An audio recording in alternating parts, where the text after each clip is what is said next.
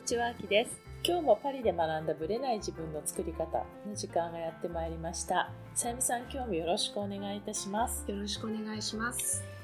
また日本に行った時の話をしたいなと思うんですけれどもそう、ですね。はい。今年の夏、3年ぶりお互い帰って、そうですね。うんファッション的には何か感じたこととか、そうですね。なまあ、んかね東、京とね、あの、地方と。3年ぶりだから、うん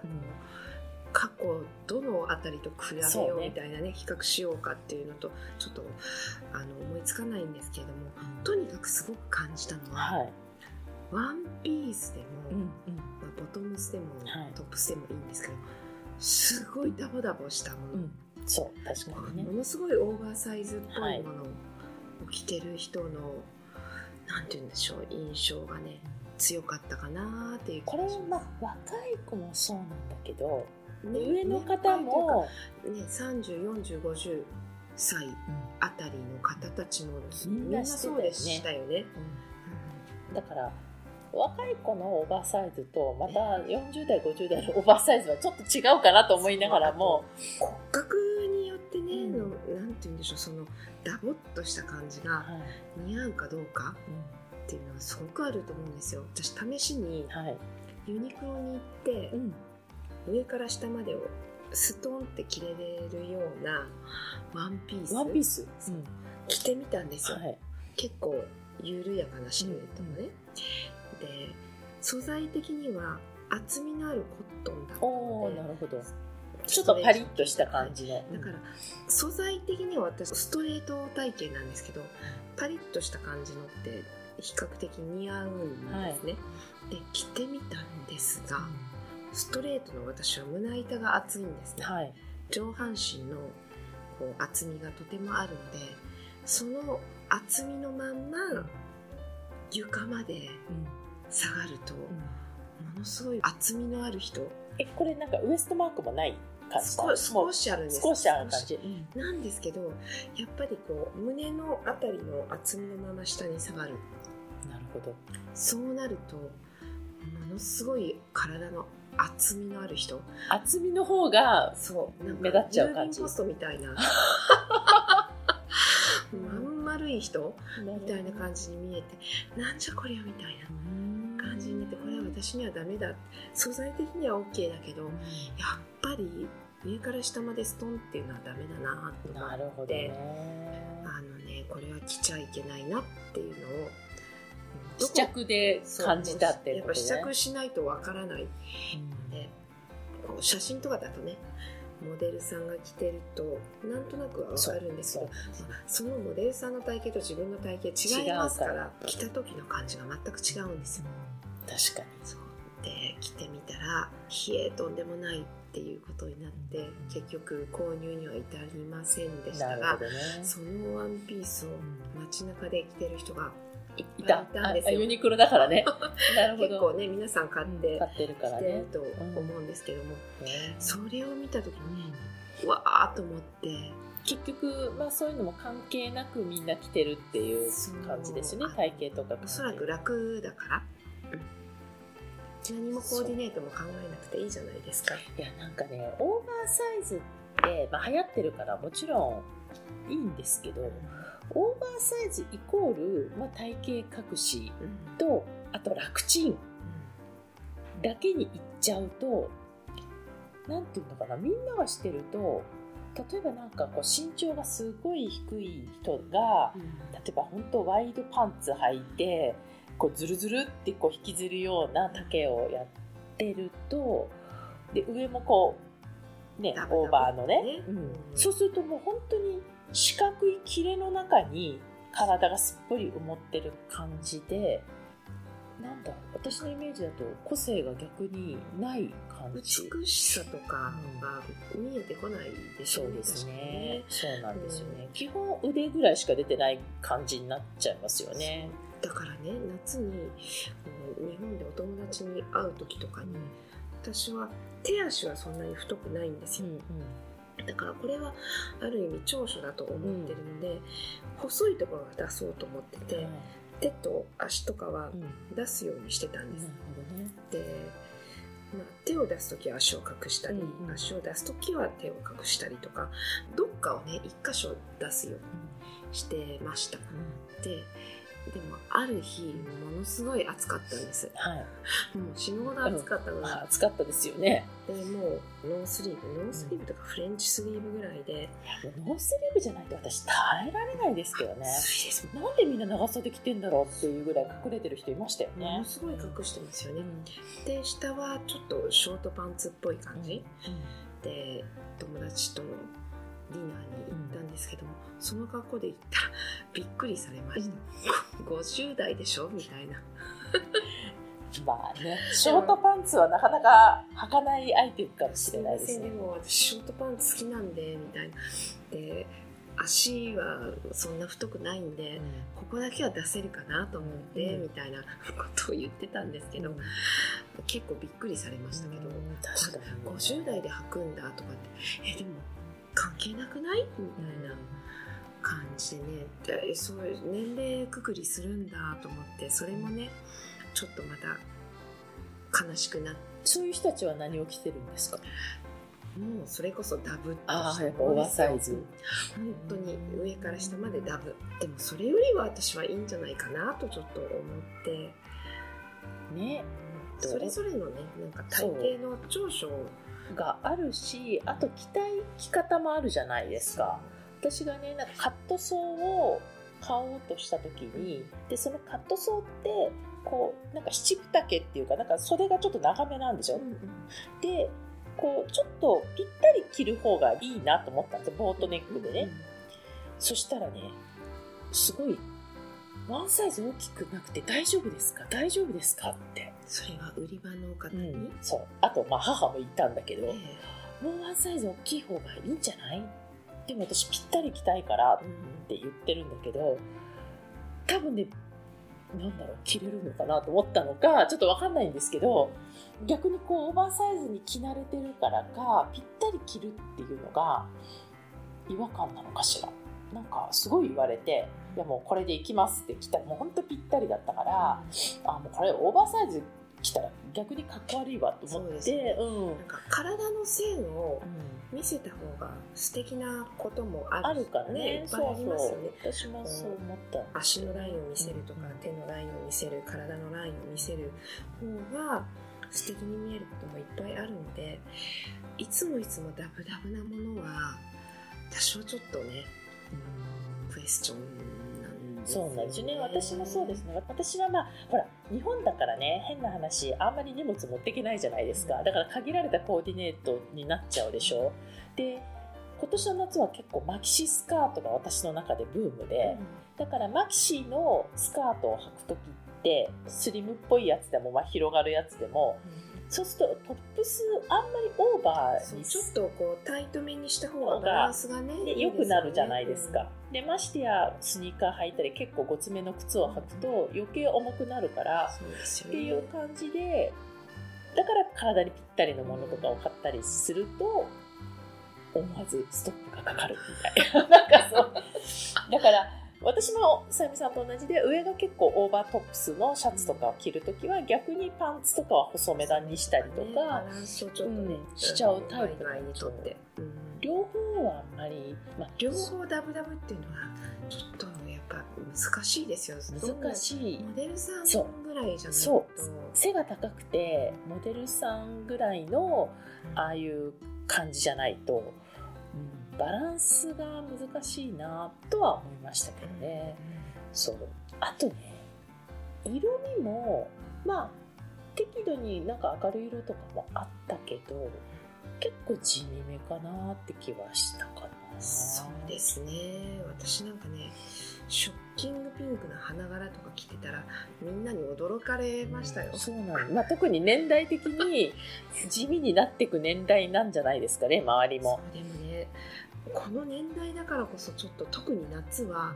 華やかなものをね、明るいの着たいですよ着たいねなって、うん。ちょっとトロピカルっぽいイメージで行きたいな柄物とかね。うん。うん。わかるわかる。って着てましたけどね、結構、うん、いるところにはいるんでしょうけど、うん、なんかこうやっぱりあ青山とか表参道と地元？地元って言わないんだけどなんかこうローカルエリアだとまたちょっとギャップがある？なんか私の実家は大分なんですけど、はい。もうそういうところに行くと特にもっとギャップが激しいよね。激しいですね、こうこの年代はこういうお洋服みたいなこう言語ができないそう。なんかセグメントがちゃんとしっかりある感じですよそうそうそうあるんねですよ。うん。でちょっとそこから外れるお洋服を着てると「えみたいな逆に見つけるのも大変じゃないですかあっちで洋服。ないかも。ね。もう本当にセグメントされちゃってまあ考えてないと難しいのかなって気はするけどどうなんですかね。青山とかにはいるのかもしれないけど六本木とかね。なんか普通に見ると結構みんなダボダボだなとか電車の中で見る感じね。本当ねダボダボこう上下両方ダボダボっていうのがすごく私もね多かっ多かったな。でちょっとサンダルっつってもなんかごついサンダル系ね。あんまりこうフェミナンなサンダルっていうよりは結構ゴツっていう感じのスニーカーのサンダル版みたいな感じだったから全部大きく見えるっていうかごつく見える系のものがそうですね。ね本当に私あのプチ同窓会みたいなのがあったんですけどうん、はい、本当にねノースリーブのブラウスとショートパンツで行ったら驚かれましたね。っていうかねショートパンツは確かになかなかいないと思う。ノースリーブはね、確かに腕出したくないっていう人多いのかもしれない。なんかやっぱり半袖だったり、うん長袖で、やっぱ二の腕の肉とかが気になるのかしら。気にしないでいる。あもう全然私気にしてない。なんかタプタプしててもうんそうそうそう。まあいいやと思って。ね、だからその辺はちょっともうメンタル的なものっていうかマインド的なものがもう海外にいるからなのかなとはちょっと思ったんですけど。で今のね私の二の腕が2倍ぐらいあったらさすがに考えるんだ2倍。も2倍ってもう足になるじゃないですか、今だったら別に出しても公害にはならないだろうなと思って。だから気にしてるのは本人だけだったりするんですよね、多分他の人ねそこまで凝視しないと思うんですよ。で気にしてない。気にしてないしあとオーバーサイズで隠しとけば大丈夫だろうっていう人ほど実は太って見えちゃってるっていうところに気づかないのがもったいないなと思って。もうちょっとそこを例えばウエストマークするとかベルトをちょっとやるとか、するだけでいいのにお腹の線を隠したいがためにこうオーバーサイズを着ることで逆にお腹が目立って見えちゃったりとかってパターンあるよね。ありますね。だからこれはまあ本人の意思なのでね。ただだからあんまり流行ってるのがたまたまオーバーサイズだからこれに乗っちゃったっていう感じで本当に着たくて着てるのかどうかはちょっと私もわからないっていう感じはするけどね。着たいものと体型カバーと流行といろいろね考えなきゃいけないところは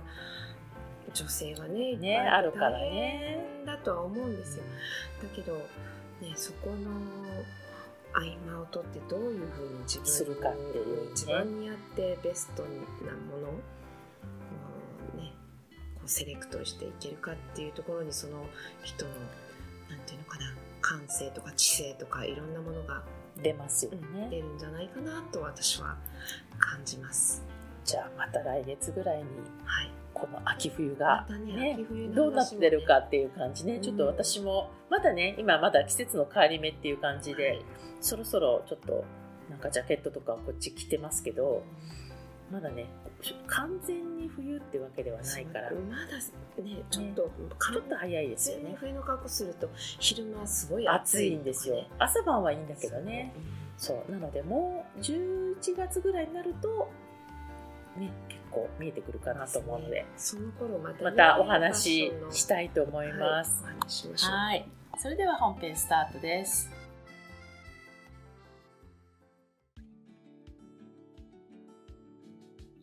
本編です。今日はですね、すぐ切れる人の話であるとかね、言われもない攻撃を受けるとかね、まこの辺の話をしたいと思います。まあ、感情のコントロールが効かないとかね、その辺も入ってくるんじゃないかなと思います。皆さんは鴻上尚史さんっていう方ご存知でしょうか？劇作家なんですけどもよく新聞のコラムを書いていたり、まあ、週刊誌とかでねあとはなんか人生相談的に質問こういう相談があるんですって言ったものに対して答えてたりとかよくするんですけども彼が書いていた文章をたまたま読んだんですけどもその彼のエッセイの中で出ていた実例は新幹線の中で見た風景なんですよね。で新幹線の車内販売のお姉さん。それが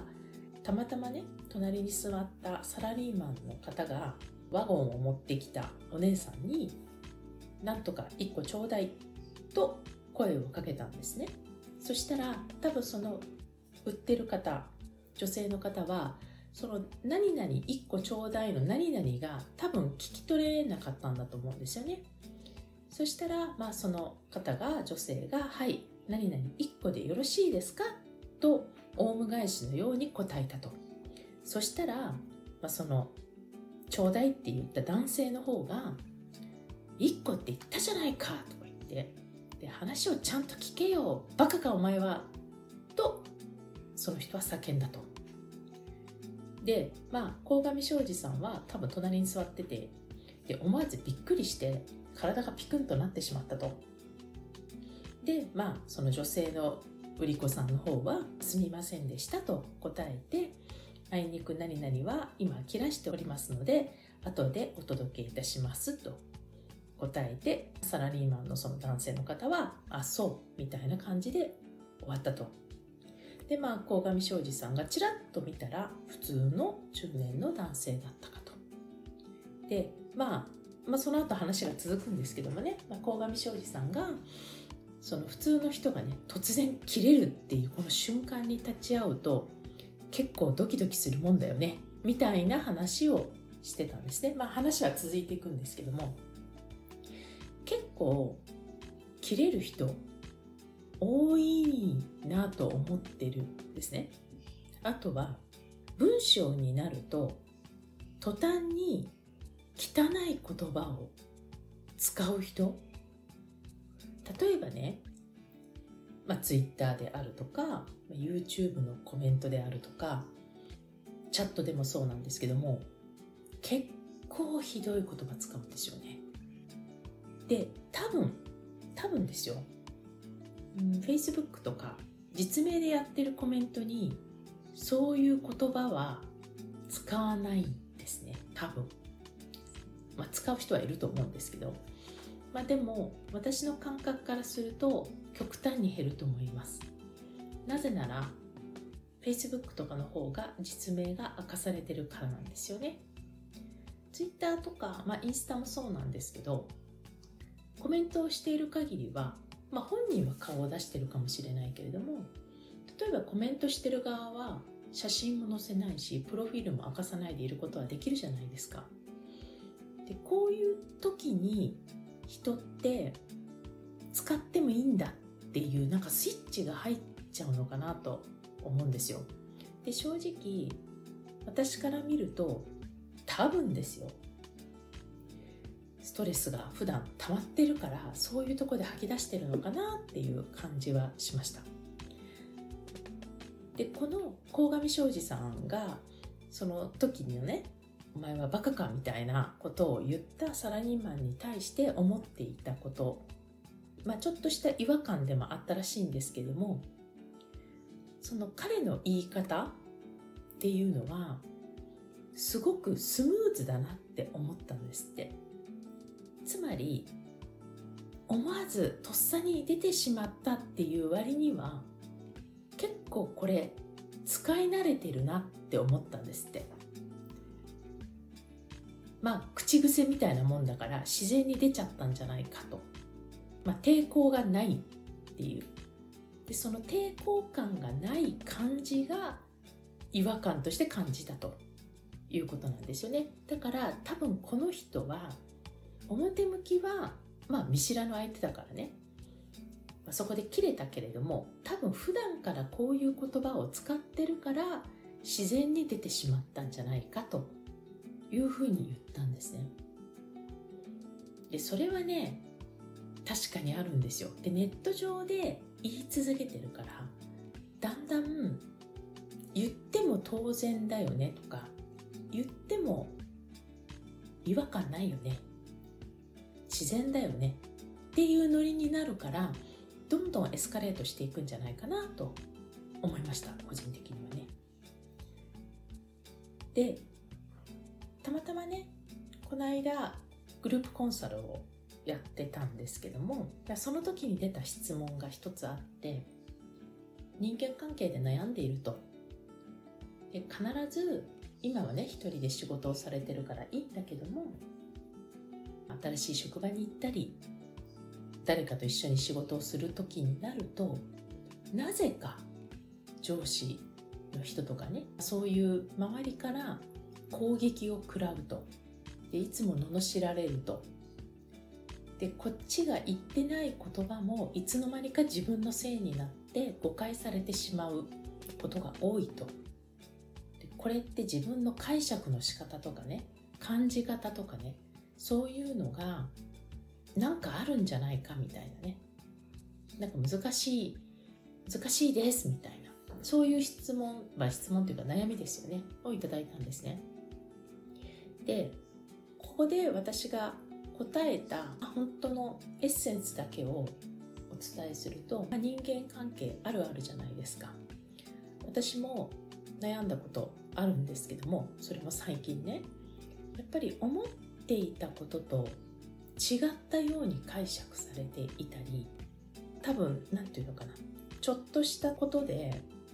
毛糸が絡んでいくような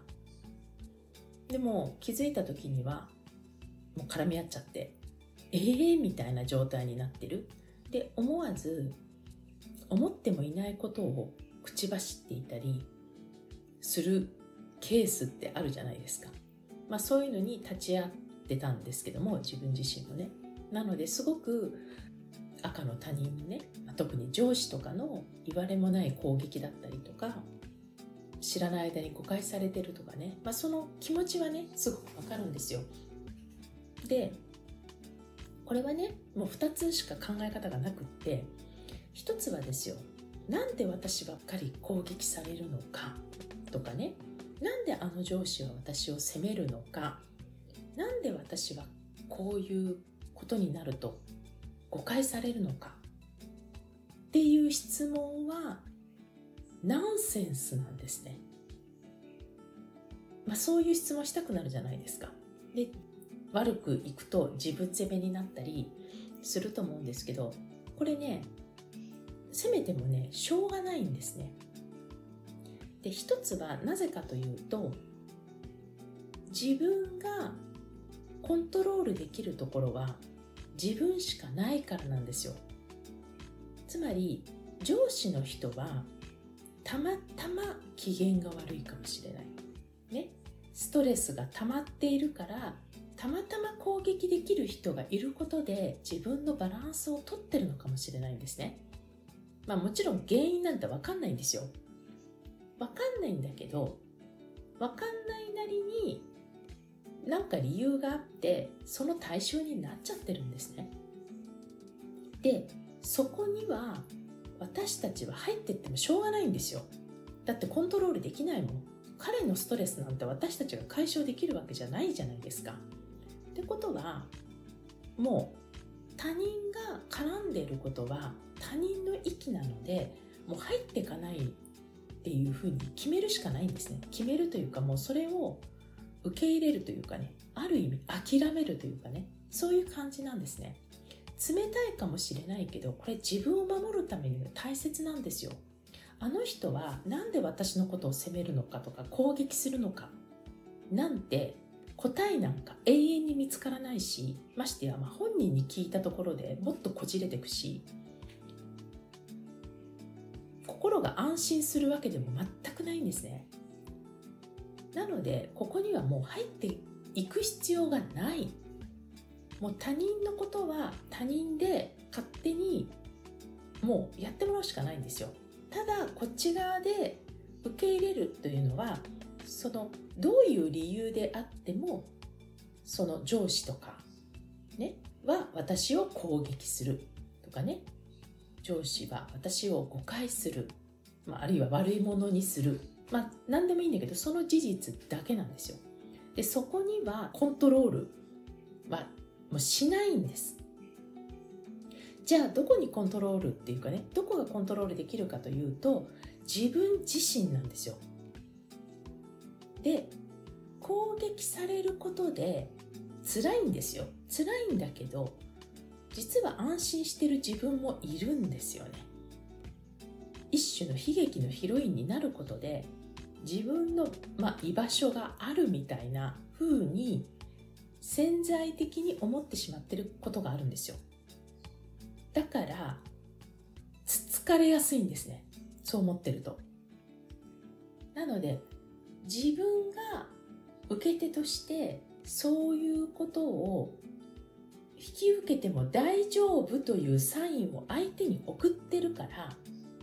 数いる部下の中でその人を狙ってくるわけでしょ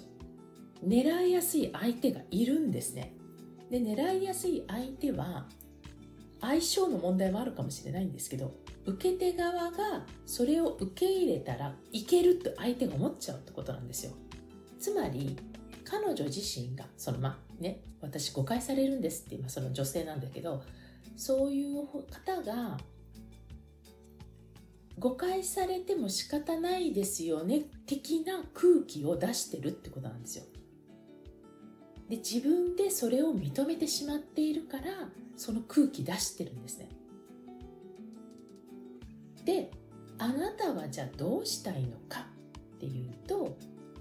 その彼女自身は誤解されたくないわけですよ。で誤解されるようなことはしていないって決めればいいんですね。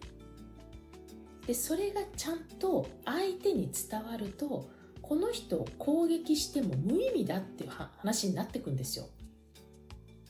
でそこをどっかで私攻撃されても仕方ないよねとかね私仕事できないしとかね失敗ばっかりしてるしってそういう自分なりのつつかれることを自分で認めてしまっているから相手がそういうふうに言うんですよ。なので私は、まあ、その方自身がね自分で自分を認めてあげることが大事なんですね。攻撃されても私は私が自分のことを守れるっていうことを自分できちんと受け入れるでここにフォーカスを当てるってことが大事かなと思います。それをむしろトレーニングしてほしいんですね。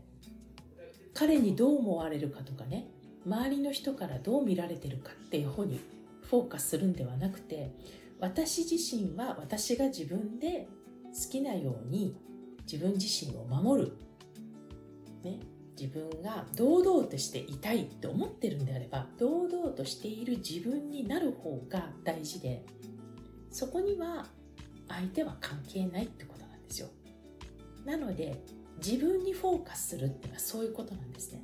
自分にフォーカスすると相手はそれをきちんと見て自覚してるか無自覚なのかわからないけど相手を選ぶようになるので攻撃する相手をね人によっては変えたりやめちゃったりある意味もっと言い方するとその上司の方が配置転換でどっか行っちゃったりとかね。する場合があるんですよ。でもやっぱり自分自身を守れるのは自分しかいないんですね。だからそういう意味で攻撃されるような自分を受け入れない。まあ受け入れてるんだったらいいんですよ。攻撃されていいと思ってるんだったらそれでいいんだけどされたくないっていうことはされる自分になっているところがあるんですよね。だからされちゃうんですよ。でそれは自分自身を強く持てとかそういうことではなくてそういう自分でいいって認めちゃってるからっていうことじゃないかなと思うんですね。ぜひ特にこう被害に遭っててねまあもらい事故みたいなものもあります正直こっち全く関係ないこともありますだけれどもそれすらも流していけるような自分自身を作っていけばもらい事故でも多少のね擦り傷は多かもしれないけど乗り越えていけるんですよ。もらい事故を被害を大きくしていくのは自分自身だったりするのできっかけがどうであれね。そこを自分自身にフォーカスすることでそういう環境すらも受け付けないような状態にしていくっていうのが大事かなと。思いました。はい。まあこれにはね、またちょっと話の続きもあるんですけど、またいつかお話をしたいと思います。また次回お目にかかりましょう。あ、お耳にかかりましょうですね。ありがとうございました。